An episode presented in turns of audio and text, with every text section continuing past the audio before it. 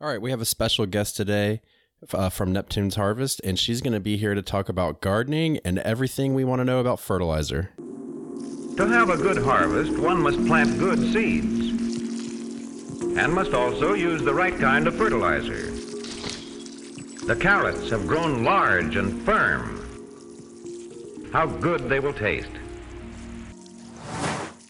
Welcome to the Backyard Gardens podcast, where we talk about all things gardening and give the information out for you to be successful in your garden, whether it's your first or your last.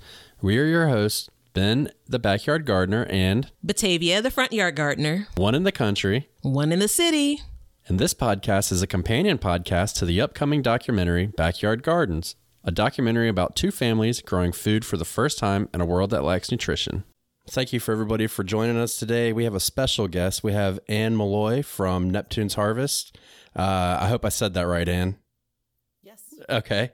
And um, we are going to talk about fertilizer because I've been using their fertilizer for many years and I love it.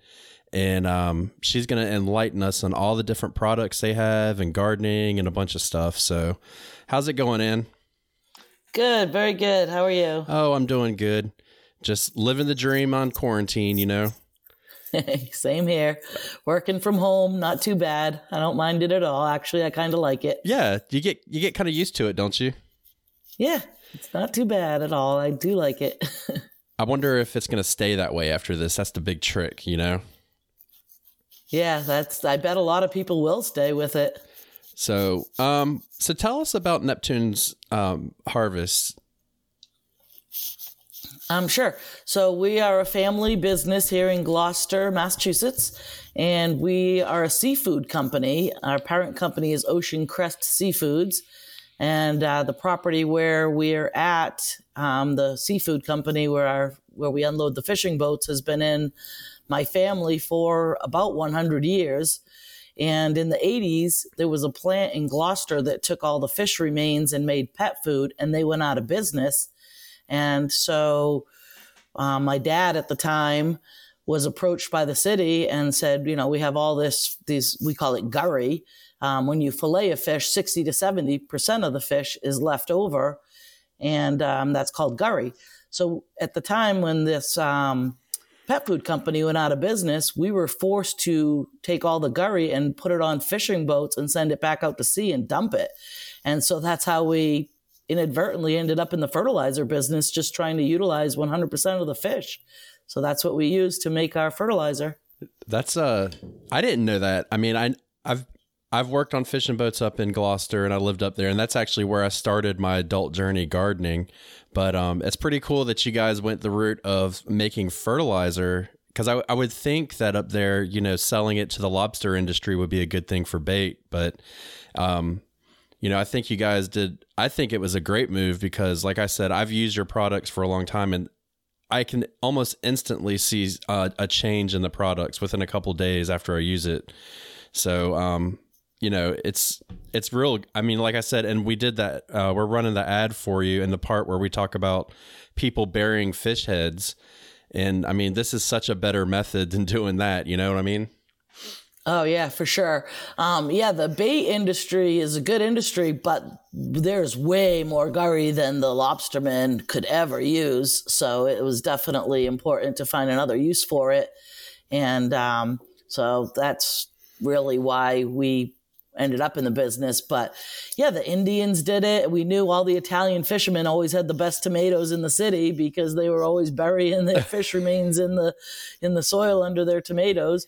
So my dad had the the foresight to say, you know what, I have five kids in this family, um, several nieces and nephews, and maybe if we can utilize 100% of the fish instead of just 30 to 40%, we can keep everybody employed. So um, we unload the boats, we fillet the fish, the the fillets go to the restaurants or whatever, and the rest we grind up the same day while it's still fresh, not stinky at all, so it's not smelly like a fish emulsion. And um, we it goes through this auger looking thing, comes out like hamburger.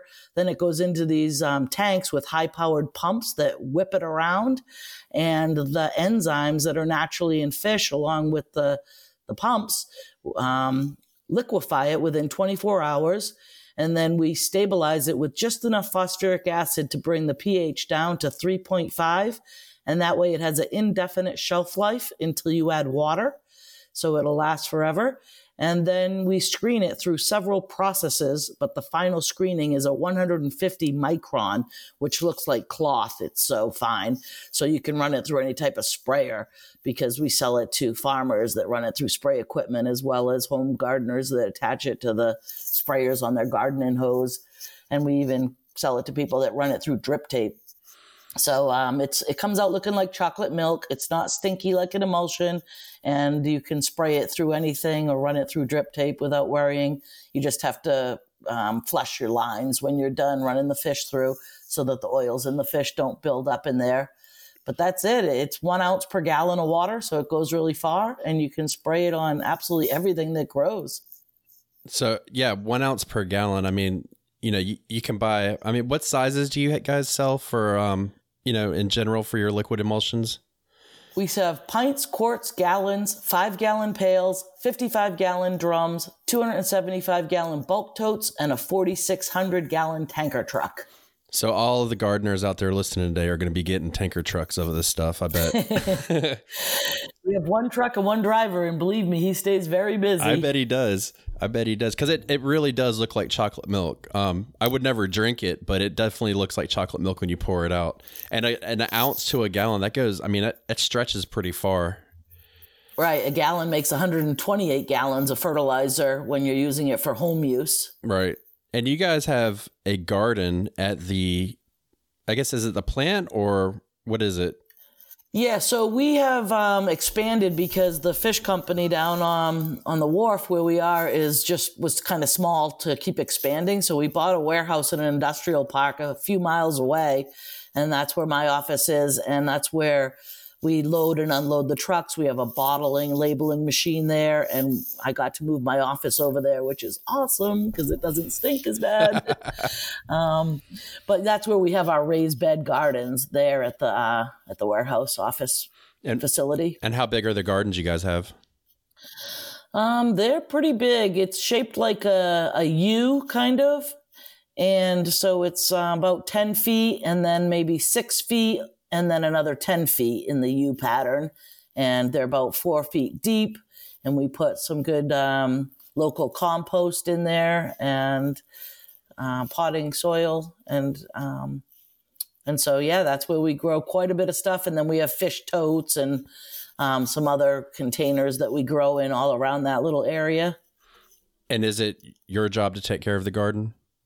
Uh, not mostly. I do help, but uh, we have an employee, John Turner, and he is the the gardening guru. He does most of our planting, starting our seeds, and taking care of it. We all take turns fertilizing it and watering it and picking things and pruning things, but he he does most of it. Yeah, it's um I've seen pictures of it on Instagram. It's really pretty, and um you know I think it's great that you're a fertilizer company that grows your own vegetables, and I imagine you guys are using your own products.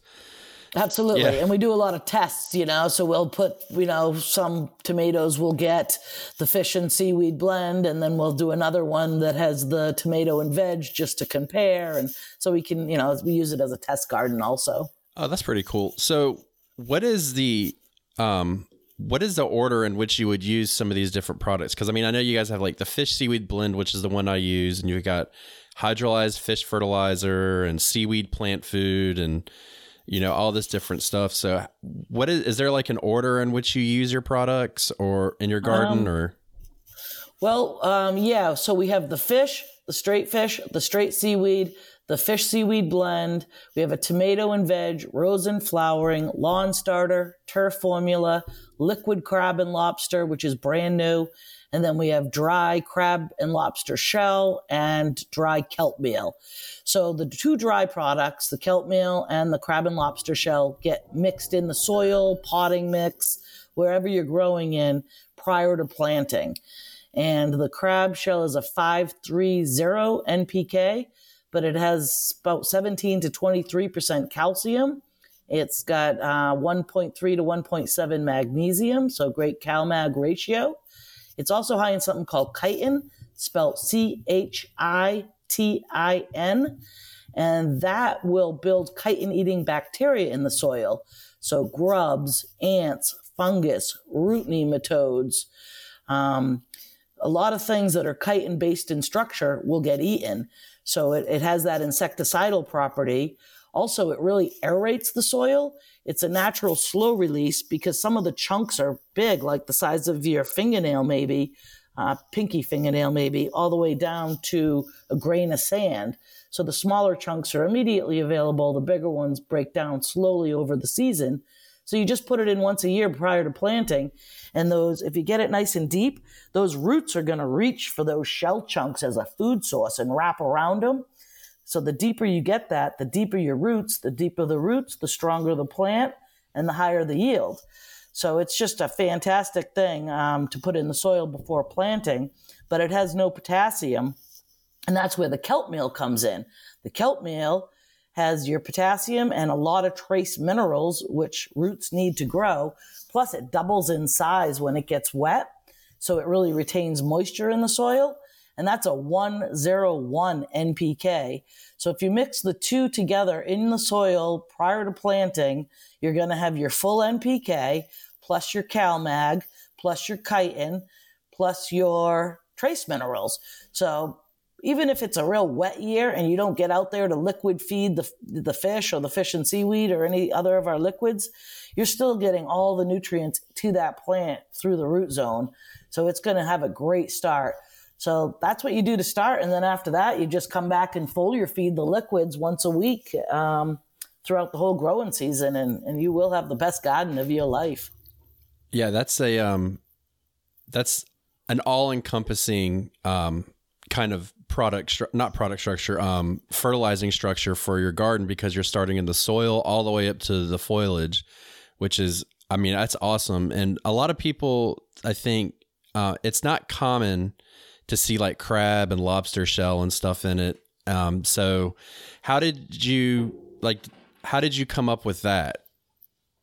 Just another way to use utilize 100% of um, the crab and the lobster shell. A lot of that was going to landfills, and now we can utilize it. Um, we dry it and crush it, basically. Um, so it, it's it got an indefinite shelf life, and it's just um, it's got so many benefits. The more we use it, the more benefits we find out about. So yeah, we um, you know grubs on a lawn that's huge to do organically. Uh, root nematodes, people that have root nematode problems just rave about the results with that. Um, just a lot of different benefits. Blossom end rot, powdery mildew, black spot on roses. Just so many. So the um, crab benefits. help. The crab helps with powdery mildew. Yes, because it's a type of fungus. I am. And the if you get powdery mildew on the leaves, the liquid seaweed as a foliar feed will wipe it out in a couple days. Within an application or two, it'll be gone. It's brought back plants that look like they were on death's door right back to life very quickly with just one ounce per gallon foliar feed liquid seaweed. Now, see, now I'm I'm heartbroken because you know how many times I've had to fight that, and I did not know that that was the case. Um, Yeah. Because, you know, like I said, I started my gardening journey up there in uh, Plymouth, Massachusetts. But when I came back home to North Carolina, it's so humid here that the powdery mildew is just rampant. And I've tried everything, and it never once occurred to me to put the same product that I use for a lot of other things onto the fo- the foliage to kill it. So I'm um, I'm all over that, and I Yeah, think a we- lot of people are cheering right now hearing that.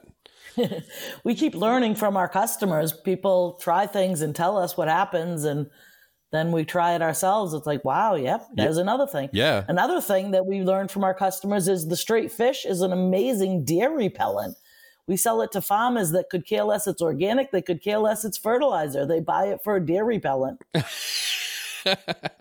That's um I mean and deer is a real problem and it makes sense because their sense of smell is so high that you would you you know a lot of people are like oh we'll, we'll plant lavender or other things around the garden but you know something that would really get into their nose and keep them away that that does make a lot of sense Yeah, So- they're vegetarian and they just don't like it. yeah yeah I I can see that so for all the people that are kind of new to fertilizing um what is NPK exactly nitrogen, phosphorus, and potassium. So to be a complete fertilizer, you need NPK.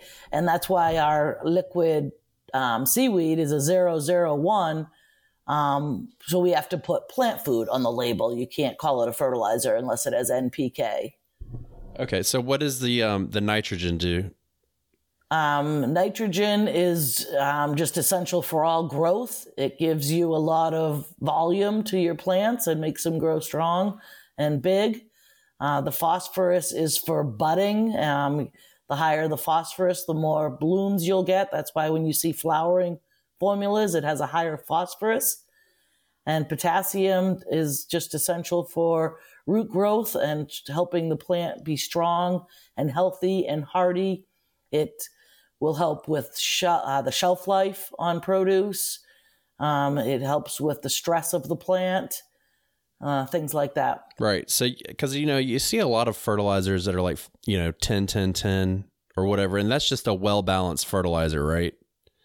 Yeah. Well, if you see 10, 10, 10 or 20, 20, 20, which is what Miracle-Gro is, that's just NPK. That's all you're getting. With the fish, it's our straight fish is a 2, 4, 1 people might say, oh, that's just much too low to get any growth. But what you have to take into account is it's not only just the, the NPK, but with the fish, you're getting the macronutrients, which is what NPK is your macronutrients, but also micronutrients, trace elements, amino acids, vitamins, enzymes, trace minerals, growth hormones that are naturally in fish that make fish grow plus all your omega oils and enzymes, which feed the soil. So you're giving that plant everything it needs in nature's perfect balance. The whole world was under ocean water at one time. And ever since then, all our soil's been demineralizing. So you get the products from the ocean on your, on your plants and soil. They get very happy very quick. It's got everything, you know, like our blood in our veins is about one element off from salt water. That's that's why they can use saline solutions for people and transplants and transfusions. I mean, um, because salt water is very similar to our blood, so it just makes sense why it, it has everything in the nature's perfect balance and it works so well, and it increases the the the relative feed value and the total digestible nutrients in your crops so you're growing very nutrient dense food that's going to be so much healthier for you when you're using something like our fish compared to a strictly NPK fertilizer. Right. Yeah, cuz you know, and you would be the person to ask this cuz I don't want to spread woo-woo science out there, but I have always been under the impression that the number like 10 10 10 20 20 20 2 3 1 whatever it it doesn't really matter what the number is. It matters what the ratio is between the three. Is that correct? Um, yeah, well, if it's kind of, yeah. If you're getting just NPK, um, then you know that ratio is important because you you know you're getting more nitrogen with a with a 10 or a 20 than a 10 you're getting double the amount of nitrogen right um, but with the with the organics, it's not as important because you're giving it all the nutrients in nature's perfect balance with the fish and seaweed. Right, and it's just like with us, where people see it. You know, they you know you're you know you're supposed to get protein and carbohydrates and all that, but it's all the vitamins and minerals and stuff. So it's the exact same idea that people and gardeners should be able to relate with that because you know a lot of people grow their food because they're interested in getting different vitamins and nutrients other than their you know, I don't think anybody grows a garden because they want to they hit their protein value every day. yeah, I mean, if you're growing your own food, why would you want to put chemicals on it? You know, yeah. and then they just destroy your biological life of your soil. And the weaker the plant, the more insect damage you're going to have. It's nature's way of survival of the fittest. So a strong, healthy plant with high Brix, which is your sugar, is not going to have the insect damage. So our fish and seaweed, especially the fish and seaweed blend, really raises the Brix. Your sugar gets so high in that plant that you hardly see any insect damage just because insects can't digest sugar. They'll go to the weaker dying plant to get rid of it over the healthy strong plant, letting those flourish. Right. And that's where, you know, all those micronutrients and stuff come in. Because, you know, right. one lesson I learned last year and I actually need to take what I learned last year and apply it today. Is if there's a plant that's weak, go ahead and get rid of it because that's like the weak link in your garden that can bring in those insects and stuff like that. Right. So- right. And you get the high Brix, things are going to taste better. You'll have the best taste in produce and and and um, the vegetables and the fruit and the herbs. I mean, it really brings out the aroma and the flavor in the herbs. So if you like to cook, you're going to just have the best tasting food right outside your your home if Yeah. you grow your own with this stuff. You can't go wrong with that. So and so your right. your seaweed is zero zero one. What is that used for? So that is, um, uh, I call it our um, our rescue product. If your plants are going through any stress at all, that's when you want to hit it with that seaweed. If there's a drought or if there's a chance of frost and you haven't harvested everything yet, you'll get some drought protection. If you've had a hailstorm and everything's looking terrible or high winds and everything's knocked over, give it some straight seaweed. It'll rescue it. So that's that's kind of why we like that straight seaweed and have that option for people. Um, and then there's vegetarians that just won't use the fish and they, they love the straight seaweed. So that's another option for them. Yeah, yeah. But, I was um, when I started using your product, I was actually vegan, and um, I still didn't have a problem with it because it's not like you were going out sending the boats out to catch fish specifically for this reason. Right. right? I mean, you were kind of like, oh, there's leftover. Like, we'll take that and make it better use of everything because you're not going to stop the fishing industry. I mean, I worked in the fishing industry. I saw how it went down, and um, I was actually on the boats that brought you guys some fish sometimes doing that stuff. So it was, um, That's awesome. yeah, it was really cool to see, and and that's and I was already using your product. And I remember one of the captains on the boat, he was like, Yeah, this is the trash. And I'm like, What are you going to do with the trash? And he's like, Oh, we sell it to Neptunes. And I was like, For real? And that's when it kind of clicked with me. And I mean, I'd always used it, but it was very prevalent up in New England. You know, you could buy it anywhere. It was pretty much falling off the trucks up there. And then since I've gotten down here, it's it's come down here more and more often, which has made me extremely happy to see. Um, but you have lawn starter stuff too for your lawns.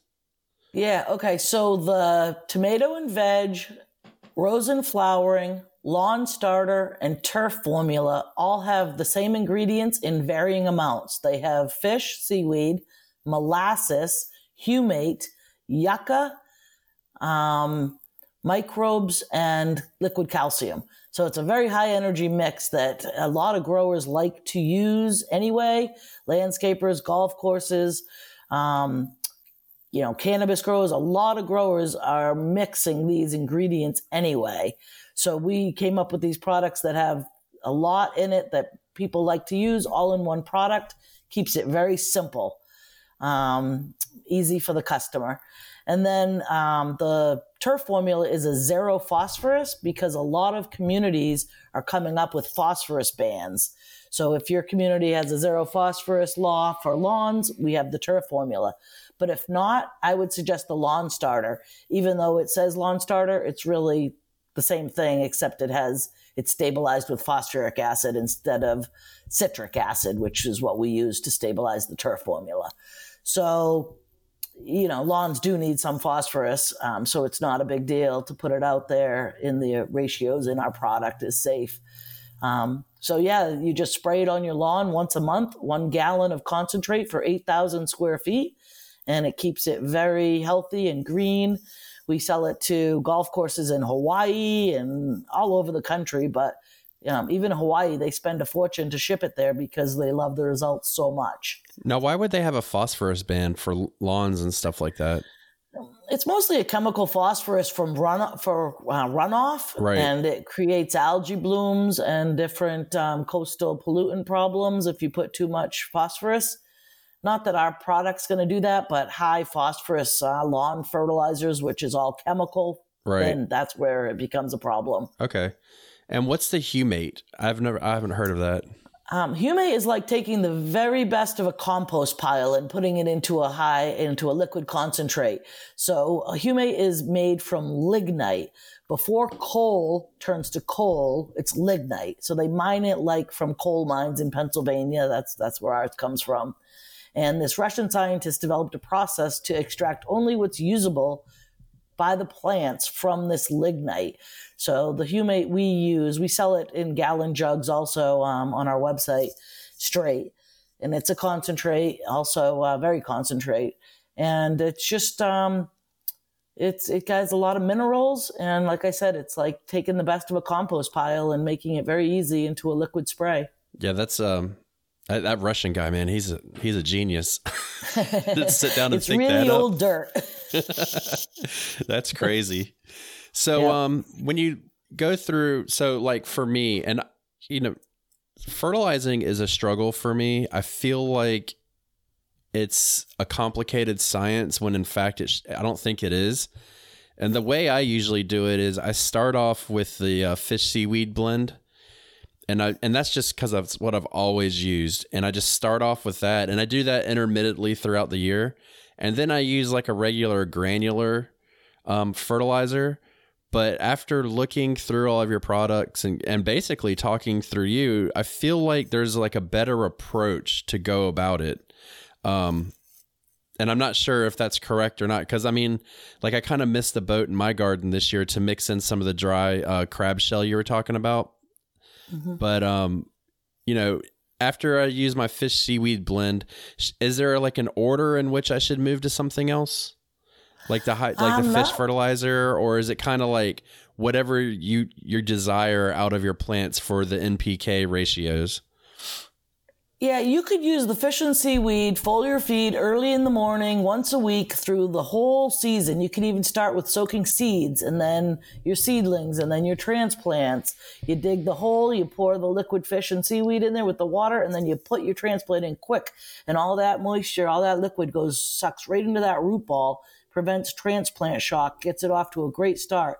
And as a foliar feed, it's systemic, which means it can go in through the leaf, down the stem, into the roots. So no matter what's in your soil, you're getting all that nutrient straight to the root zone. That's why we say early in the morning because the pores on the leaves are open to accept the morning dew. And in the heat of the day, they close to retain moisture. Then they open again at night. But if you spray at night, you can get fungus and things Right. um, unless it's a real dry year or you're in a very dry climate, then in the evening is fine also. But um, you really don't need anything else. I swear, you can just go through your whole season with fish and seaweed. If you're doing it once a week, you're going to have amazing results. Now, if you're going to use the tomato and veg and the rose and flowering, Yeah. those are kind of developed for cannabis growers, but it's good for any plant that flowers. You get a lot of um, vegetation first, so you're using your tomato and veg, and then before the blossoms start, you switch over to the flowering, and then you get a lot more blooms, buds. Um, so that's kind of a good two part. And if you use your tomato and veg the whole year, you're going to still see great results because the middle number is still higher. So you're going to get your blooms. Right. And if you just use the rose and flowering on your flowers all year, it's going to work great. Just two standalone products are great. But ideally, if you can use the tomato and veg first and then switch it over to the rose and flowering, then, you know, that's a great two pot program. But um, before we even made those products, um, everybody was using the fish and seaweed, and, and I'm a huge fan of the fish and seaweed. It, it, it'll grow amazing results on everything. We sell to all the giant pumpkin growers. They're growing 2,000 pound pumpkins with this stuff. They absolutely love it. I So- noticed that last night. I was looking through your Facebook, and oh, well, first of all, I noticed two things. I noticed a lot of cannabis, which to me, you know, I'm a little bit older. It's still weird to see people openly posting pictures of cannabis online, um, but it was really cool to see that. And then I saw like an abnormal amount of like huge pumpkins. And I was wondering what that was all about. And that was just like a product, like they have figured out that it works really good with them, or Yeah, we had a guy here in Massachusetts grow one that was 990 pounds years ago, and he said Miracle-Gro offered him money to say he used it. But he called us. He said, "Truth be told, I used your fish fertilizer."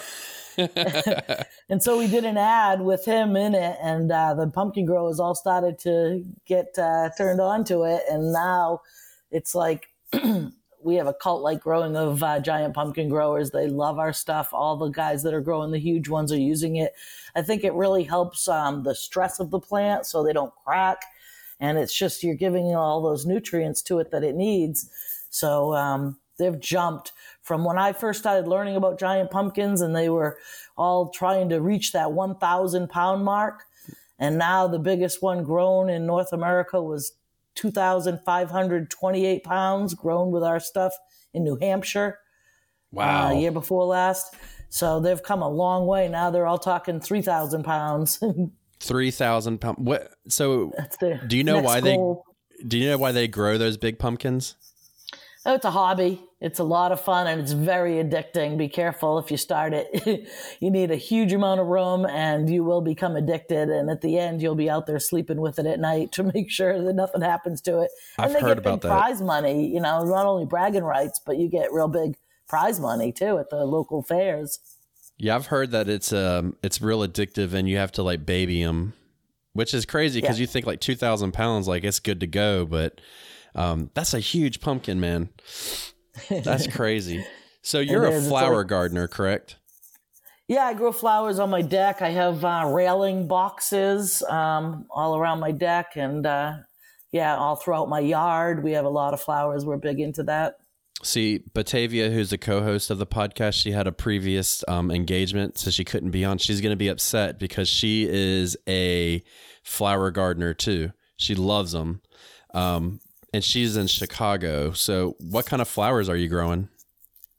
Oh, I just go to my local nursery here and buy whatever looks pretty, and I try to get a bunch of different colors. And it's like a, it's like being an artist with a canvas. You know, you put your different colors that match each other and you like together.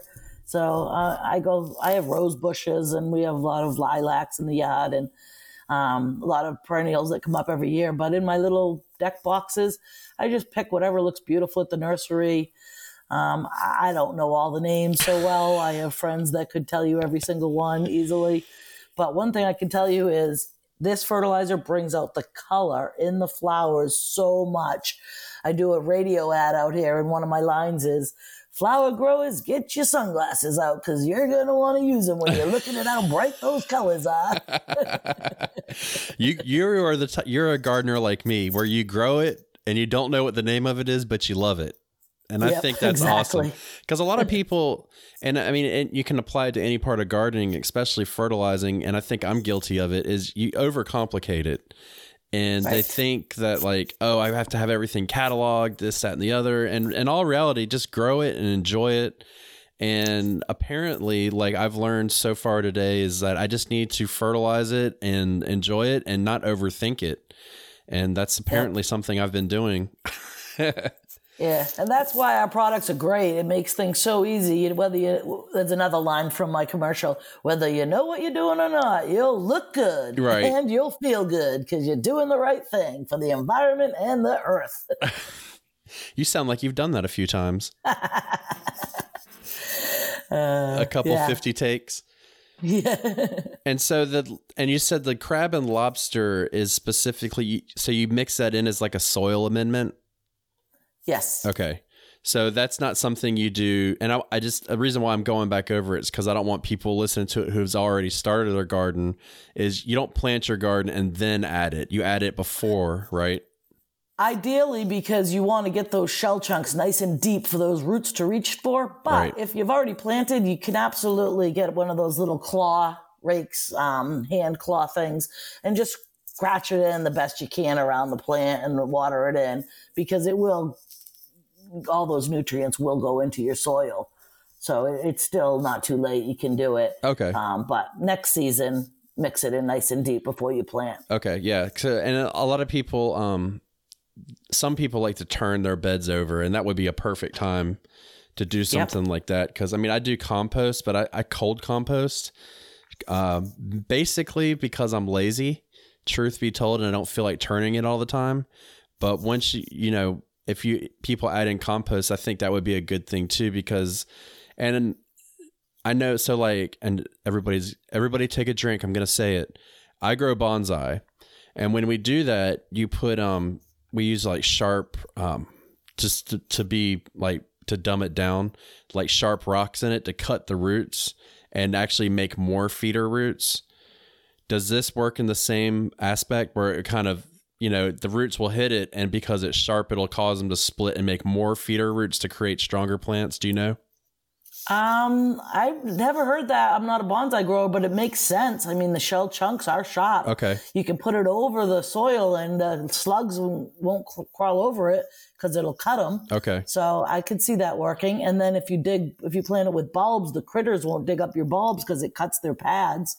Um, so I could see that working. That makes sense to me. Okay. Yeah, I mean that's I mean I, I wouldn't put it into my bonsai plants necessarily, but the the concept of it for your regular vegetable plants and and flowers, it could possibly do the same thing.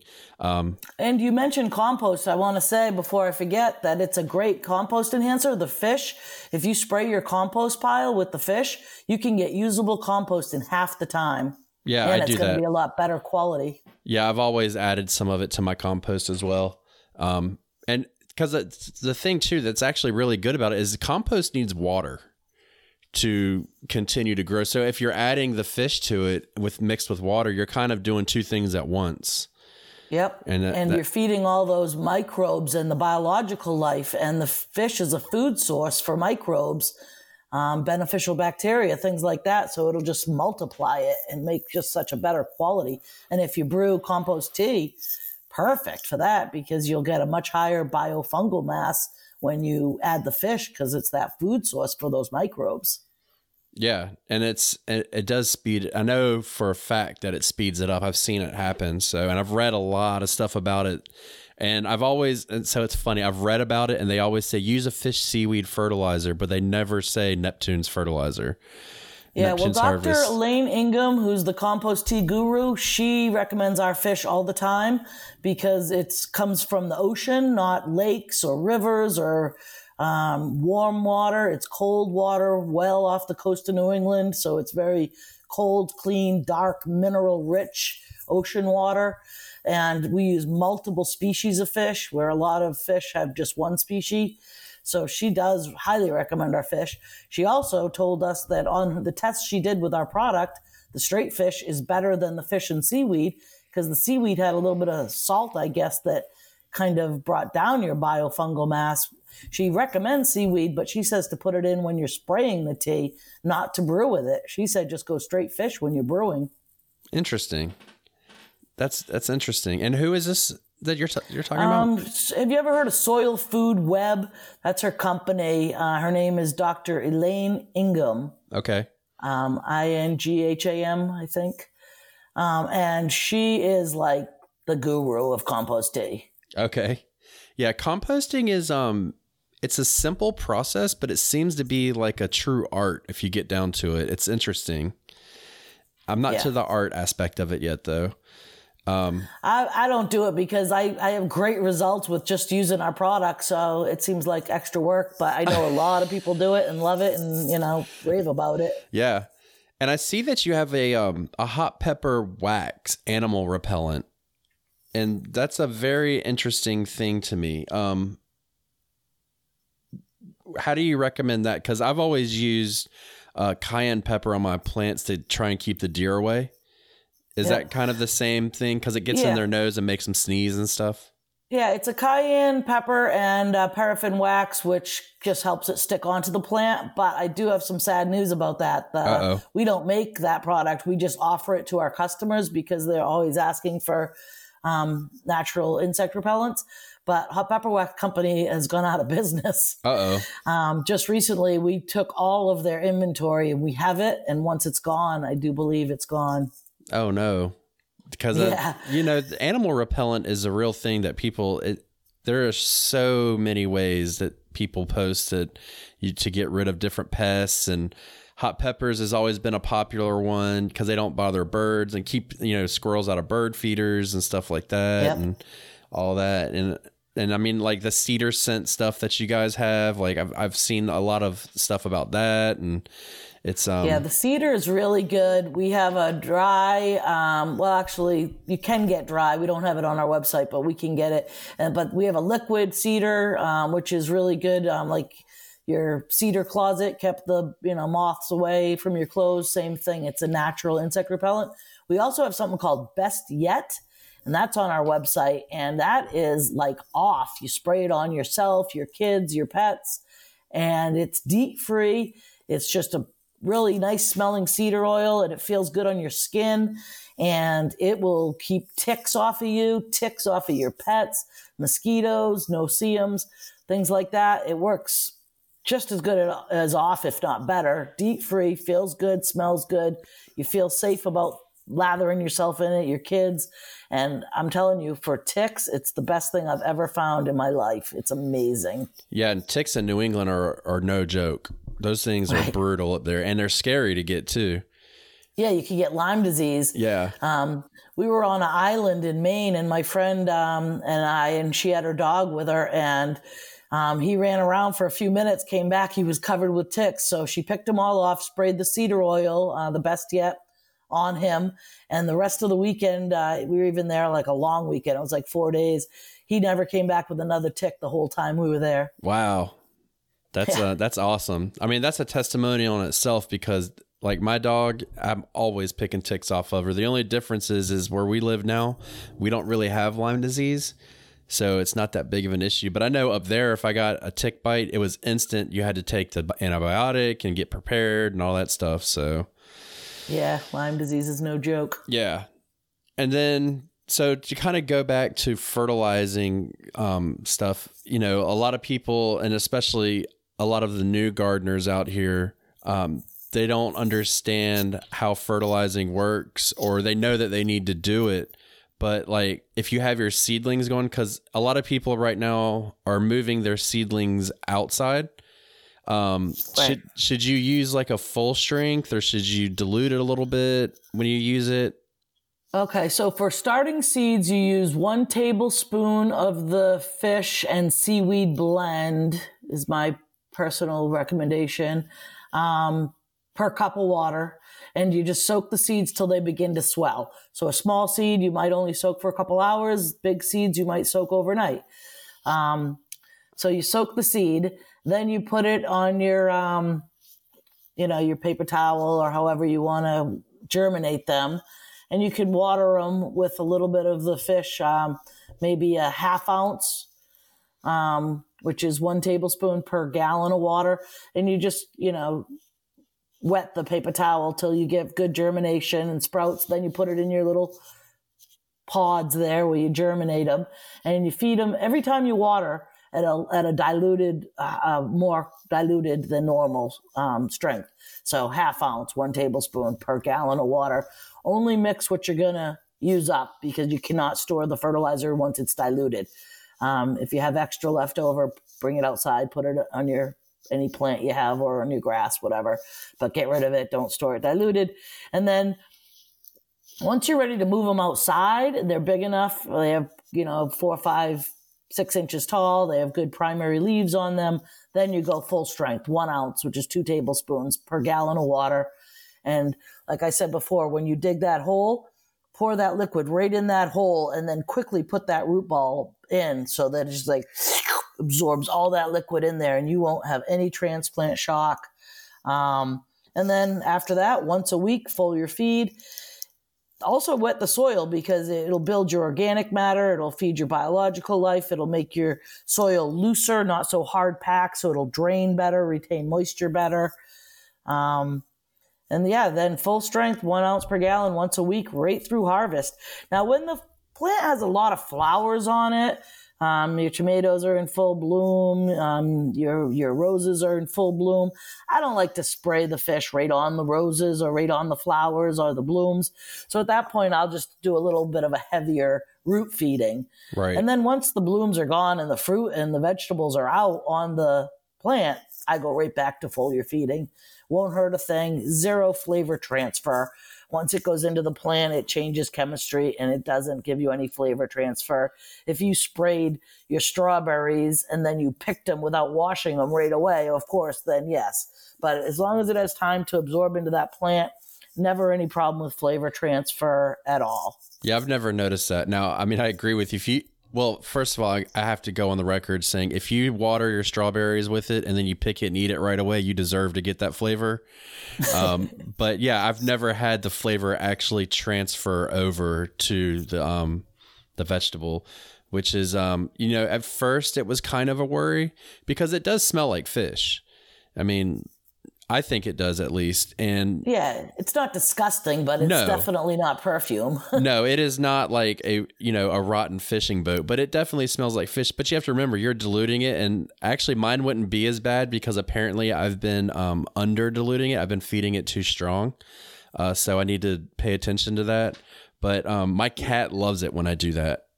She uh, she's like instantly all over it. So be aware of where your cats are when you're doing that. Um, you know, you don't want them to get in there and start digging in the dirt and stuff like that. Right, but if they if you have a watering can and like your phone rings and you you leave the watering can, they'll drink it and it's fine for them. It's totally healthy. We sell it as animal feed and pet food stuff. So you certainly can. We have farmers that spray their feed with it for, you know, better protein. So it's not I mean, we get a call every once in a while. My dog drank the liquid, my cat drank the liquid. Not a problem. It's completely fine. And if you're allergic to um, seafood, you can still spray this on your crops and not worry about eating it. Um, it, it changes um, chemistry, and so it's fine if you're allergic to seafood. Um, you could still use this on your crops and not worry. I didn't even think about that. So if you have like a shellfish allergy, it won't um you know, if if you mix everything into the soil it still won't bother it bother you. Right. Yeah. Oh, okay. Because once it goes to the plant, it changes molecular structure or whatever. I'm not a scientist, but Yeah. it changes enough that it's yeah, it's not a problem. Yeah, that's interesting. I did I would have never th- See, that's why I don't have my own um product making company cuz I would never think about that kind of stuff. Um that's that's crazy. So we learn everything from our customers. Yeah.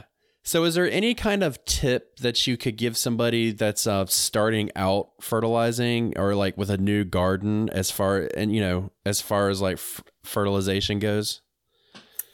Use it. Don't forget, like, you know, people that say it didn't work, it's like, well, how often did you use it? Yeah, it actually works way better if you actually put it on the plant, not just leave it in the bottle in your shed. that's So true. yeah, that's it. You got to get it on there to see the results. You have to have to get it on there. Yeah, and does it um? Can you burn the plants with it? No, that's another really good point. It's almost impossible to over fertilize.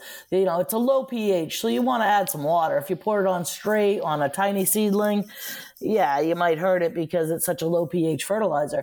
But um, but no, it's when you're mixing it with water, it's impossible to over fertilize. You could never burn a plant or hurt it with this. Okay. Just don't fertilize in the heat of the day. On a hot summer day, you don't even want to put water on your plants because it acts like a magnifying glass and can burn the leaf. But yeah, no, safe, completely safe. Yeah, that's important too because I know, like, you know, I don't want to really talk bad about it, but you know, Miracle-Gro, I know that you can easily burn a plant with that. Yes. Okay. Yeah. I've not used a whole lot of it, but I know that that's always been like the fear is that if I use Miracle-Gro in a too strong of a ratio, then it will burn the plant. And that's a lot of reason too why for a long time I didn't fertilize that much is because I was worried about burning a plant. And then having something that you don't really have to worry about because I mean, these are your little babies. You've taken care. Some people have taken care of them from seed all the way to harvest, and then straight to compost. So they get a full life cycle out of it, and you don't want to burn it up. So Right. it's like and a- it, that stuff's going to kill your biological life of your soil too. Then your soil's dead. Now you have zero nutritional value in your plants. I mean, that's a lot of problem with commercial agriculture and our food supply not being as nutrient dense as it used to be, um, and not having the flavors and the sugars because you're just killing that soil, and then you just need higher and higher NPK all the time to get anything to grow. yeah, do, do you know why that is? I'm curious. Um, it it just it it kills your soil, so you have dead soil, and then it becomes very hard packed, and that's a lot of the problems with flooding now. Our soil's not draining like it used to, and you get a lot more flooding. Um, so it's just it's just not healthy soil at all, and that's why you have more insect damage and disease, and that's why you have to use more pesticides and herbicides, and it's a vicious cycle.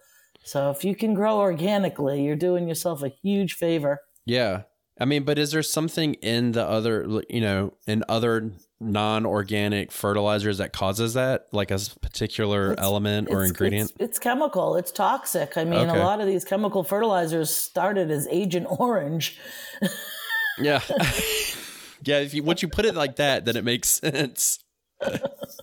yeah, that's pretty bad. Yeah. So, um, okay. Well, I mean, that's awesome. I think I, like I said, I'm a personal supporter of Neptune's Harvest. I've used it for years, and um, apparently, I need to ramp up the amount that I use it, which is not a problem. So, I'm gonna try it on my powdery mildew this year because I guarantee you that I'm gonna get it, and I will be posting on Instagram exactly how it shakes out. So, um, because I've tried to Great. use um, the biggest one I've tried is uh, cow's milk apparently what I read is if you spray it on the leaves in the daytime, the enzymes in the cow's milk eats um, it attacks the um, powdery mildew spores and kills it. And I'm gonna go ahead and tell you it doesn't work and it smells terrible when it gets hot. So I yeah, I will not be doing that again, but I'm gonna definitely use this because um that's that's something that I fight with every year, and it's it's heartbreaking because you just see your plants get ate up with it, and you feel like there's nothing you can do about it. I know. When you've done all that work to grow your garden, you just want to cry when something goes wrong. Yeah. So we've come to the part of the show where I ask the guests three different questions. Um, it kind of puts you on the spot. Are you ready? Sure. Thanks for the warning. hey, no problem. So, what is the one thing about having a garden that you enjoy the most? Um, looking at the beautiful colors um, and picking my own herbs and vegetables that I can cook with within minutes of harvesting. I can cook with them, and the flavor and the nutritional value and the pride in that. And uh, that, I mean, uh, beautifully said. First of all, um, the pride in it is just is excellent. And then the other thing is, um, what is your favorite vegetable? And since you grow flowers, and your favorite flower? Um, my favorite vegetable is probably the long, thin eggplant. I love eggplants very, very much. Um, favorite flower? Ooh, I might have to go with the rose. Really? I'm a big rose fan. I'm a big deadhead, so we love our roses. Oh, you're a deadhead. There you yes, go. I am. Uh, is there a certain kind of rose, or just roses in general? Um, I like the peace rose. That's absolutely gorgeous. And um, yeah, uh, yeah, I like the yellow ones and the the hybrid that are kind of peachy yellow, and, Okay. and of course the red. So, truth uh, moment. I know absolutely nothing about roses, so I just have to agree with whatever you say on that one. and then the final question um, if you can't do it, it's okay, but we like to give a recipe out. Is there something simple, like you've mentioned herbs? Is there like an herb combination with a vegetable that you particularly like or something like that? Um, well, I'm full blooded Sicilian, so we love our wide leaf Italian parsley and our basil. Um, so olive oil, garlic, parsley, basil make anything you're cooking taste way better. Yes. There you go. That's I mean, and that's perfect for what we do because we always try to give out like easy recipes. And for everybody that's not from New England, uh, parsley is parsley. So just so you know. okay, it took me three years to get used to the accent. So um, just so you guys know, that's what it is. Sorry, and I had to do it. I had to do it. It's a one of a kind accent. People struggle with mine when I lived up there all the time. So, um, but is there anything you want to tell everybody on, on, that's listening? Um, well, we're we're real accessible, and uh, we're happy to talk to people. So if you want to call, um, we have an 800 number, 800-259-4769. Or if you go on our website, there's a leave a comment section, and all those go right to my email. So if you want to email me, just go to the comment section on our website, and I will reply back to you.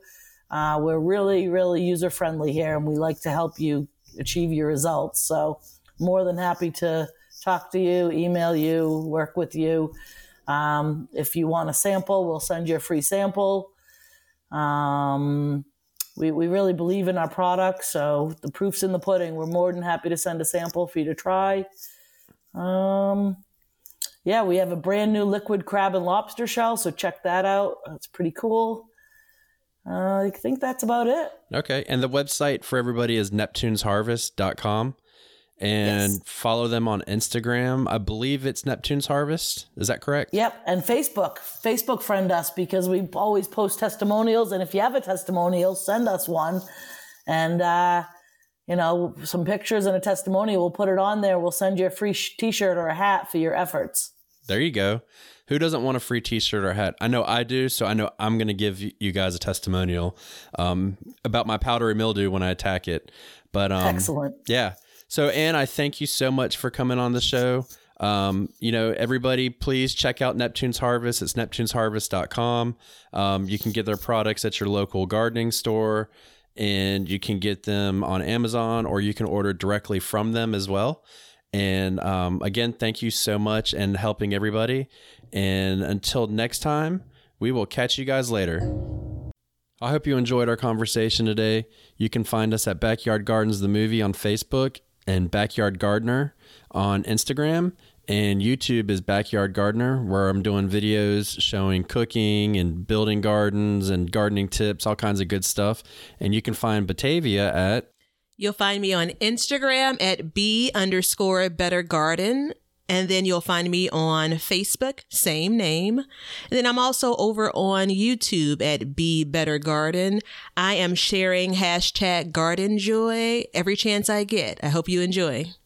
So if you have any questions, hit us up on all of our platforms, anywhere you want, and we will be more than happy to help you with what you can. And again, thanks for listening, and we will see you guys next time. Cut. Now you know why people feel like celebrating at harvest time. All over the world, people have feasting and good times when the crops have been gathered in.